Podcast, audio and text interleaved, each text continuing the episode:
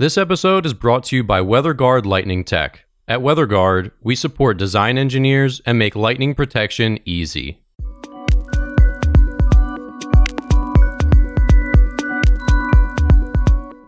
You're listening to the Struck Podcast. I'm Dan Blewett, I'm Alan Hall. and here on Struck, we talk about everything aviation, aerospace engineering, and lightning protection.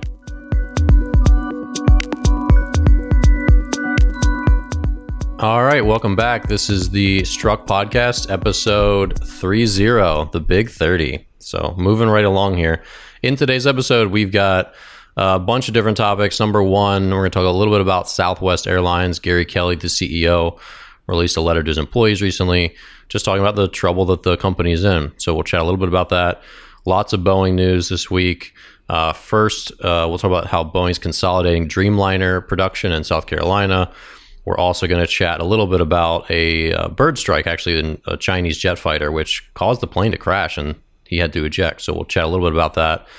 Uh, we'll also talk, go back to Boeing with the 747 and 767 receiving an FAA warning about fuel tank ignition and what the implications might be there. Lastly, we're going to talk about two different business jets the Learjet Liberty 75 and the Airbus ACJ 220 uh, pretty interesting to kind of compare and contrast some of the the uh, marketing ideas, I guess, uh, in the upgrades of these two jets. And then lastly, in our EVTOL segment, we'll chat about the Cyclogyro, one of the more bizarre designs that we've talked about here on the show. And uh, we'll chat also a little bit about Volocopter and some of their plans for the Olympics. So, Alan, let's talk about Southwest. Probably your favorite airline, right? I, I, It is. I would say it's mine, but I had some. I had a period of rough flights with them. Not physically rough, but just delays Mentally? and delays, and like they were telling me that my flight was delayed, and then they undelayed it, and it was Oh. like physically impossible to make the flight. This happened three times, or something like that. So anyway, but I do respect Southwest. They've always had good leadership. It seems like they are still uh, doing great things as far as you know their leadership. Gary Kelly is reducing his own salary to zero through the end of next year, and he's asked for a 10 to 20 percent pay cut from many in leadership, and he's trying to avoid layoffs. So. Does this come as a, a surprise to you in general? I mean, do you think things are getting better, or what's what's your take here? I don't think airline flights have really increased in terms of number of passengers very much over the last couple of months. And uh, with the prognosis that we are probably three months out right now, between two and three months out from vaccinations and really protecting the most vulnerable, not, you know, people like us, which are pretty healthy for the most part, are not going to get vaccinated first. We're going to be probably last in line. Yeah. Uh, so it, it's going to you know drag out the airline thing. I everybody is still there's still a lot of contention about whether it's safe to travel on an airplane, and I think it's all about risk and reward. And there, everything we do today and everything you do any day is full of risk, and we have to evaluate risk.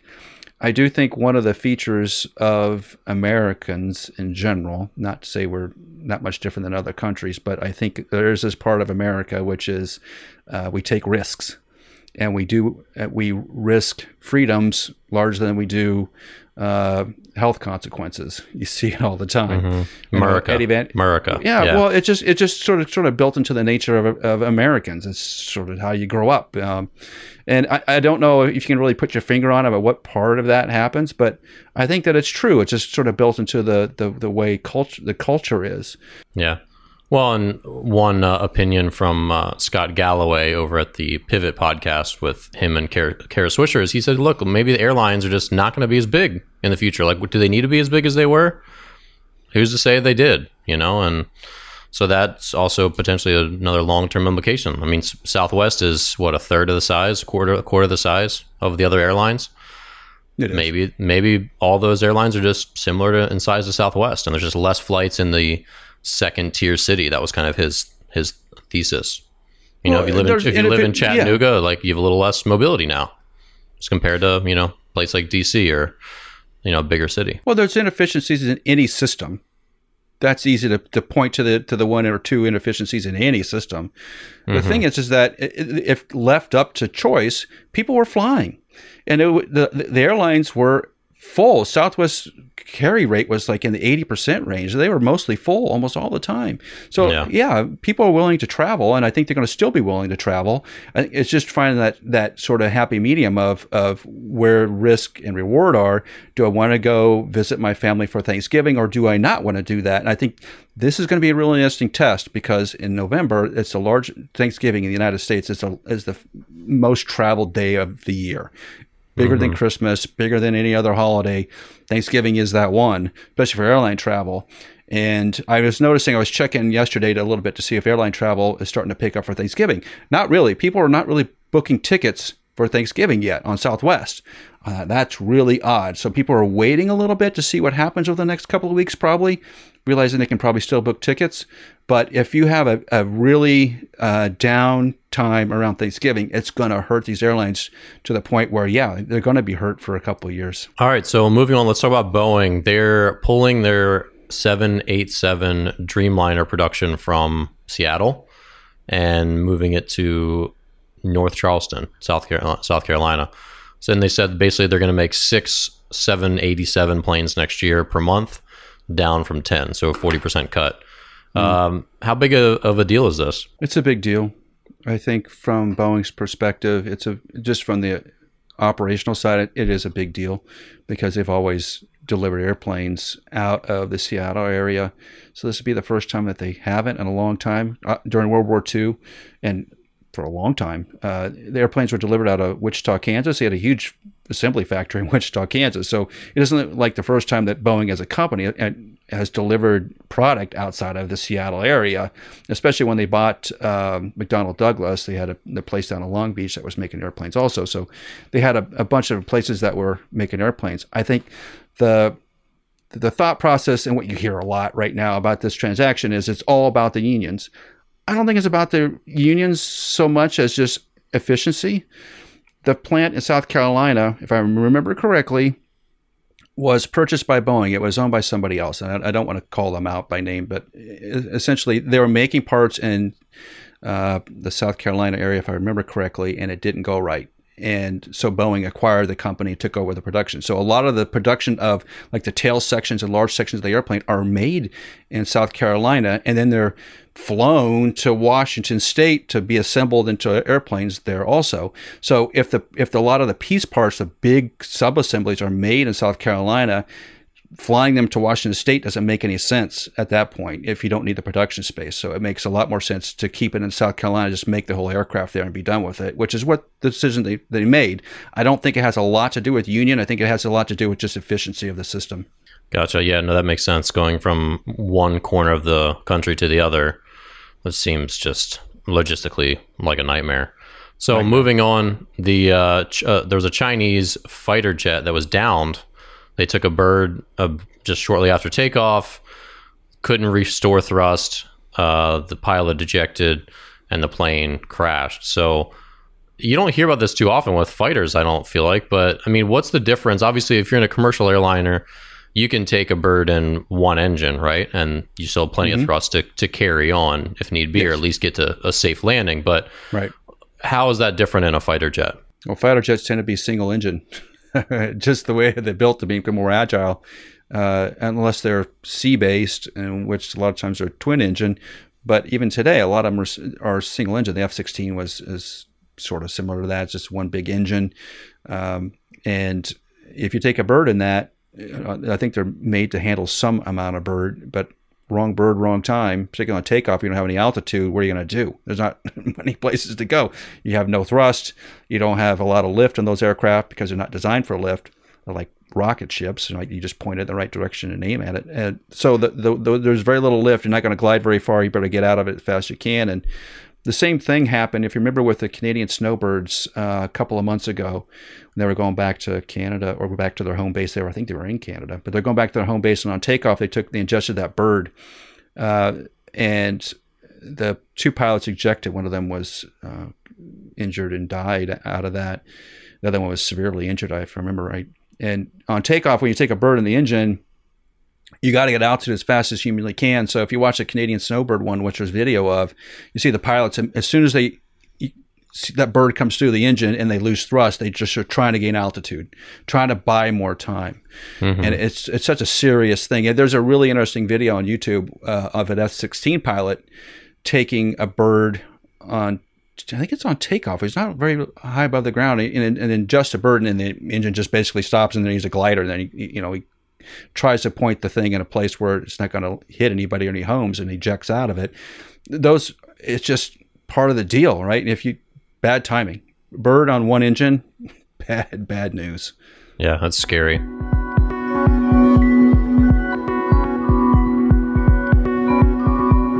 All right, so we're going to jump into our engineering segment here. First topic here for today Boeing, uh, their 747 and 767 aircraft, they got a FAA warning, a new airworthiness directive, saying that they basically need to do more to fix their fuel monitoring, their fuel tank monitoring systems to prevent the risk of ignition within these tanks. So they said that they've got 72 months to make these changes, which to me, as an outsider, is like, wait, six years we could be flying on these planes where they have some risk of ignition. Does am I wrong in feeling like that's a crazy long time to fix this, or is that more of an indicator that this is not that big of a problem? Well, 767s are really not used for commercial flight anymore. They're, they're cargo airplanes. And same thing where 747s are pretty much shut down, so they're going to be cargo airplanes. Um, so as soon as they get out of having a bunch of passengers on them, they're going to extend the amount of time it takes to, to, to modify them. I haven't seen the details of and I, I want to look through this here uh, later this week, but the details of what the FAA is requiring them to do and what regulation they're holding them accountable to um, is going to be fascinating because the 767 is an is an older in, in terms of airplanes is an older airplane design, and obviously mm-hmm. a 747 is a 50 year old airplane. Uh, so what are you going to do, right? And there's only so much you can do to those fuel systems to make them absolutely safe to the latest rules. Um, I, I think that there's there's going to be more safety oversight from the FAA than there has been in the past because of the 737 stuff. And anytime that there's a, a Boeing issue, it's going to see a lot of press just because it makes clicks. Yeah. Is it is it really a safety issue? You know, that's that's the hard part. I don't. You kind of feel like no because it's been flying this way for a while. But if there's a reasonable way. I mean, this is, and this is sort of the trade-off in terms of time to fix it versus uh, really safety impact. If it was an immediate safety impact where they thought airplanes are going to have catastrophic problems, they would immediately ground the airplanes and make them fix immediately. But if it's something that's has an extremely low probability and it takes a combination of failures to occur and they can mm-hmm. flag those failures ahead of time, then they tend to extend out the amount of time it takes to, to make the mod, if they make it at all. Because a lot of times when they have these long periods of, of updates, the airplanes just get shelved. They just get yeah. put in the desert and never used again. That's what happens. All right, so let's chat a little bit about these two new business jets. So, one, the Airbus ACJ 220. And now this one's really fancy because they don't write the number 220, they spell it with no space. So two T W O T W E N T Y, the 220. That's how you know it's fancy when they're writing it out. uh, but the 220, they said, has basically a third less operating costs than the previous A220 family, uh, and yet has three times the cabin space, which is pretty cool. What? So okay. a lot of lot of amenities and it looks pretty fancy. I mean, I'm just going to be honest here. I'd like one of these. So put this on my Christmas list. You can put it in my stocking. Um, but it looks roomy. It looks awesome. I mean, it looks really modern and cool. Uh, now let's compare this to another one that's getting some press, the Learjet uh, 75 Liberty, which this is so, this just strikes me as really bizarre. So it's a, about a $10 million jet, but it's not really fundamentally different than the Learjet 75. And here's a quote from this article on, on robreport.com. Uh, this is a quote from Brian Foley, who's an aviation industry strategist. He says, It's an odd strategy when you refresh a product by taking amenities out of it. So basically, they said the, this, the Learjet 75 Liberty is basically just a Learjet 75 that they took some seats out of, took some other things out of it, to make it lighter and thus more fuel efficient. And that's essentially where they're at with this new jet. So I, I read these two articles. I kind of laughed because on the one they're like, we've got you know the Airbus they have we've got these new engines. It's the most fuel efficient in its class. Like everything about this mm-hmm. is just more efficient and just high tech. And then the 75 Liberty is like we just took some stuff out of it. so, am I, but I might, but um, I, I should stop laughing. But am I missing something here? Uh, not much really. The the Learjet design's an old design coming off the I think the 75 is an old Lear 45 um, base design, which is made in the in the late 90s or no late 80s. Um, but the the the the 75 and, and the Learjet, uh, just full disclosure, I've I've worked for Learjet in the past. So the Learjet sort of claim to fame was just better performance, like more thrust, get to altitude sooner, more of a race car Ferrari mm-hmm. uh, for the pilot, get to your destination faster sort of thing. Whereas the um, uh, the A220, which is the Airbus 220, which was a C series, is more of a passenger jet. So they're sort of in different marketplaces there the thing about Learjet and the Learjet series and why the Learjet 85 was sort of be the next step was that the Learjet 85 was a larger fuselage section. And that's the problem with the, the Learjets today is that their fuselage diameter is relatively small in today's world. Mm-hmm. And it's hard to sell those things. And the, the way the Learjet used to be sold was the pilot was the owner a lot of cases. That's the way it was 20, even 20 years ago was a lot of times, the 30 years ago, 40 years ago for sure, was that the, the guy that owned the company also flew his own jet to get to eight, point A to B. That was the typical thing. That doesn't really happen anymore. A lot of these things are on leases and whatnot. And so what's happening now is the people that, or the companies that purchase these aircraft don't fly them. So the amenities start to play more of a factor. This is why your Gulfstreams are getting bigger and more elaborate, and uh, the Bombardier airplanes are getting uh, more elaborate cabins and more amenities to them for long flights and all that. Is that uh, the customers want to have legroom, headroom, lavatory, all that stuff, which is what the 220 has. And the Lear 75 just really won't have that. So you have to make that trade off of speed versus efficiency and cost. And Learjet's always been a little more expensive than its competitors.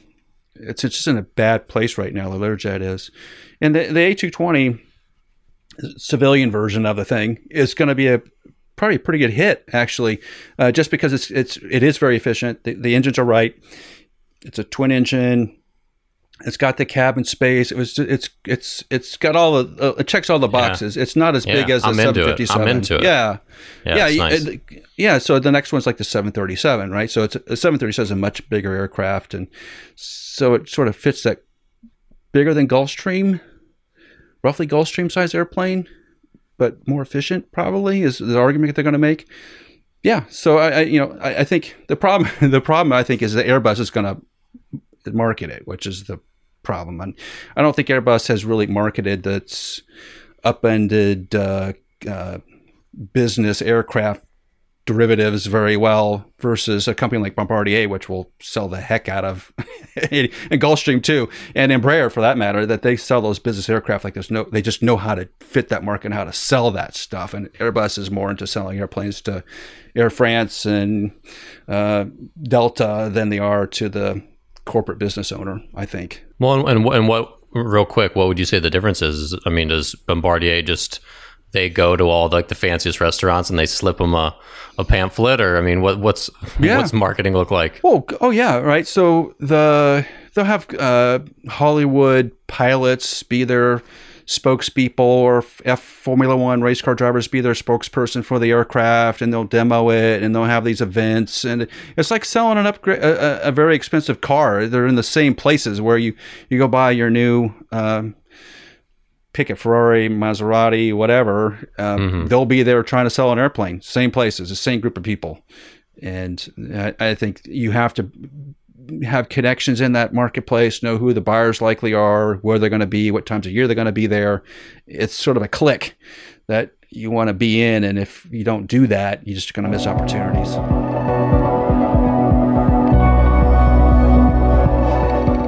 All right, so our last segment today, we're going to talk about eVTOLs again. First, we're going to talk about Volocopter. So they've got some ambitions just to start testing in the Paris, France region. and with an eye to sort of like have a comfort level maybe with the public and and to get to certification so they can be there for the 2024 Olympics. Alan, do you feel like that's a realistic goal? I think that it is. Uh, I, I think they will definitely get there just because how far their their prototypes are developed already, getting to s- test mode and and doing a lot of flight testing and getting checking the box of certification. Most likely, they'll be able to get to the Paris Olympics. I, I think the the question about the Volocopter, even though I like it, is that it's going to have a lot of competition between now and 2024. Mm-hmm. And does it get out front? And is 2024 too late to to sort of set that pace? Because just listen to some of the discussions on some of the other EVTOLs the the kicker in terms of battery usage is you don't want to be in hovering flight very long, right? And the Volocopter is in hovering flight all the time, just the way it's set up. So it is a, essentially a helicopter. So that smokes battery time, just eats up battery time. A lot of the other designs that are coming about right now transition from vertical flight to horizontal flight as fast as you humanly can, get some lift off those wings, decrease the amount of power usage to get from A to B. So they have longer ranges, faster flight time or shorter flight times, higher speed velocities, higher speeds versus the Volocopter, which is more like get from one side of Paris to the other side of Paris sort of product. Uh, we'll see how it goes, but I, I, you know, Volocopter has been very aggressive on on driving the market, trying to get the thing out there, showing it and showing that sort of leadership position. They need to continue to do that. If they continue to do that, they will set the pace. And that's exactly what you want to do right now set the pace, set the expectations, deliver a product as soon as you can, get it into service, and then work on generation two, right? So I would I would hope they would come before 2044. That's what my hope is. That, that, that the Paris Olympics things they are on generation two. That's what my hope is. Well, last question from me here is how do you have a company that doesn't have a product for four more years? Obviously this is oh. what what the aviation industry is. Like i get yes. it but but i don't get it. Like what they've got to just burn cash for the next 50 months? Yes. Yes. This is why amazing. aircraft is and just an just, awful business. Yeah. Is because you have to burn cash and you never who would have predicted 18 months ago that we would all be in covid-19 lockdown and no one's flying Nobody, right? So that's the risk you take, and you're not taking it with a million dollars. You're taking it with a five hundred million dollars, and you're mm-hmm. you just need loads of cash to to support the amount of engineers and developers and flight tests and support staff and certification groups and all the other things HR that it takes to get from A to B on the on these projects. It's it is literally hundreds of millions of dollars. I know it's hard to think about like that, but it's hundreds of million dollars. And who are you going to find is going to invest a couple hundred million dollars into a project, which has, shows on the return side how fast can you return it? Not that fast. Unless you're going to make a lot of these things and you can show you got the customer base to do it, you're going to find very few investors. Speaking of maybe not that many investors, let's talk about the Cyclo Gyro. So I saw this design today and I thought of you immediately. And I'm like, Alan is going to have a field day with this because so Cyclotech is the company and they're they have this cyclo gyro. It's just a concept, it's just a drawing. Uh, but they're talking about applying principles of aquatic propulsion, you know, the way boats rudder themselves and propel themselves to airplanes. Alan, does this work? Why or why not? No. Oh, no. Cut it real short. no. It looks like a paddle boat. So if you're familiar with uh, 1900 era, 18 late 1800, 1900 yeah, era. It's got uh, four water wheels. Mm-hmm. Yeah. it is, right, going up and down the Mississippi River. Yeah, that's what it looks like. And uh, there's a there's a there's a difference between water propulsion and air propulsion is that water is an incompressible fluid and air is compressible so the, the, the physics of it are totally different and uh, let's just say I, I, was looking to see if someone actually had made a, a scale model of this thing to go fly around in their backyard and they have at least i haven't seen it so it makes you wonder if the physics work at all but let's just say that they do let's just say we'll just okay. ignore physics for a minute and just say magically this thing flies. Okay, awesome. How are you going to certify that thing? How are you going to bring in a certification authority which has never seen this thing, has all kinds of moving parts? how are you going to certify it? Because the thing about certification on the F, on the FAA, EASA, Transport Canada, pick any one of them, is that you're trying to get to some sort of safety, minimum level of safety. That's what all these certification efforts are about. Is just showing a minimum level of safety. I don't know how you do that because it has no proven technology. It's never been done even on an experimental level. There's no experimental aircraft that use this thing. So it has zero history. There's just no chance. And that this is the trouble. This is the trouble I think that the aviation community gets in. It sort of promote not that the the real aviation community, the, the engineers and the guys that are, or not guys, but the people that really push the envelope, are looking back at this like, there's no way this thing's going to be real um, even if they get it to work on, even if they get a prototype to work, getting it to, to be in a sellable form is going to be extremely difficult.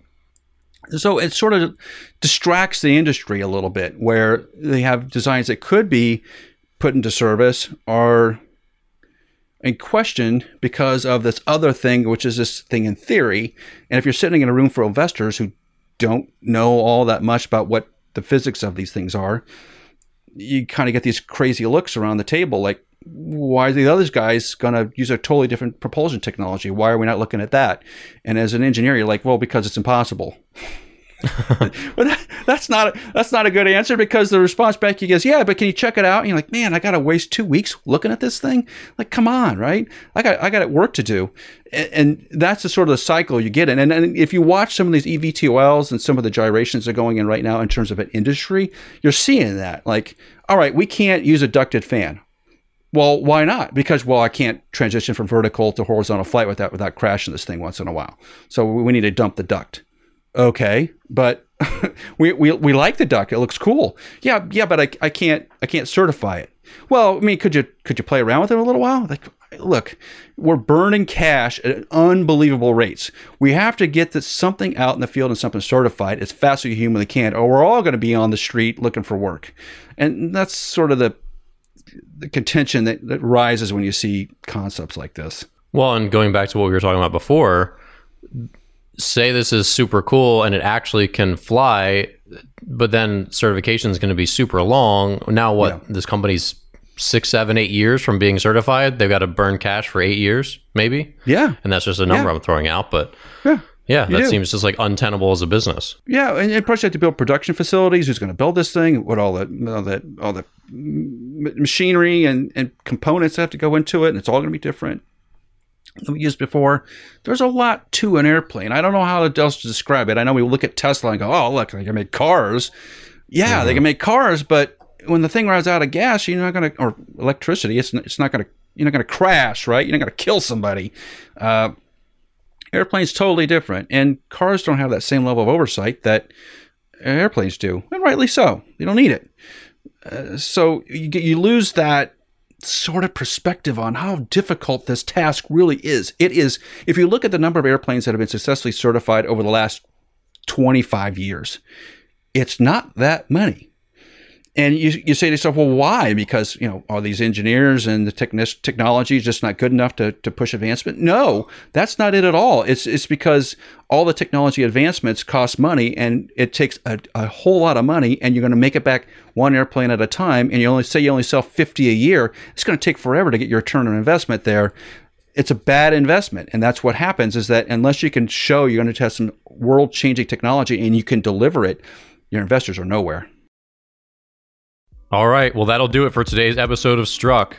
If you're new to the show, thank you so much for listening, and please leave a review and subscribe on iTunes, Spotify, or wherever you listen to podcasts. Check out the WeatherGuard Lightning Tech YouTube channel for video episodes, full interviews, and short clips from the show. And follow us on LinkedIn, Twitter, Instagram, and Facebook. Our handle is at WG Lightning. Tune in next Tuesday for another great episode on aviation, aerospace engineering, and lightning protection.